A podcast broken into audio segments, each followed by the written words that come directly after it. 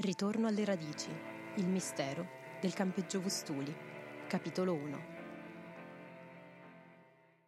Quando si varca la porta della stanza di Nora, ci si trova in un ambiente che cattura l'attenzione con la sua vivace e originale atmosfera. La giovane studentessa universitaria fuori sede ha trasformato questa stanza in un rifugio accogliente nella città che ormai da qualche anno chiama casa. Con un'illuminazione soffusa, i poster di leggende musicali, da Bob Marley ad Amy Winehouse, che ricoprono le pareti, assumono un'aura enigmatica, mentre gli sguardi dei loro volti sembrano scrutare segretamente ogni visitatore.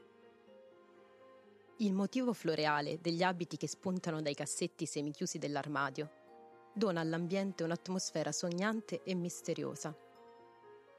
Un insolito cappello di paglia a tese larghe, abbandonato con noncuranza sulla lampada da tavolo della scrivania, sembra quasi un pezzo d'arredamento con una storia tutta sua, che preferisce mantenere celata agli sguardi curiosi.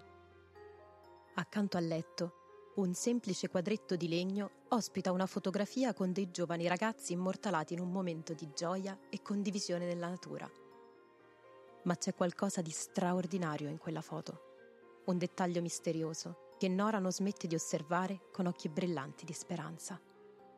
La presenza di quella specifica fotografia sul comodino non è casuale. Nora la guarda ogni sera prima di chiudere gli occhi ed addormentarsi.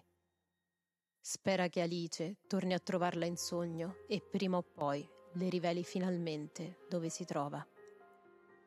Le capita spesso di sognarla da quando, solo 3 giorni dopo il momento in cui quella foto era stata scattata, Alice era svanita nel nulla, lasciando lei con un vuoto incolmabile nel cuore.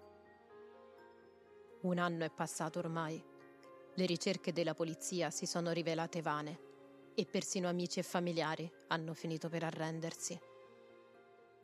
Come spesso accade, la quotidianità e la necessità di proseguire con le proprie vite hanno preso il sopravvento.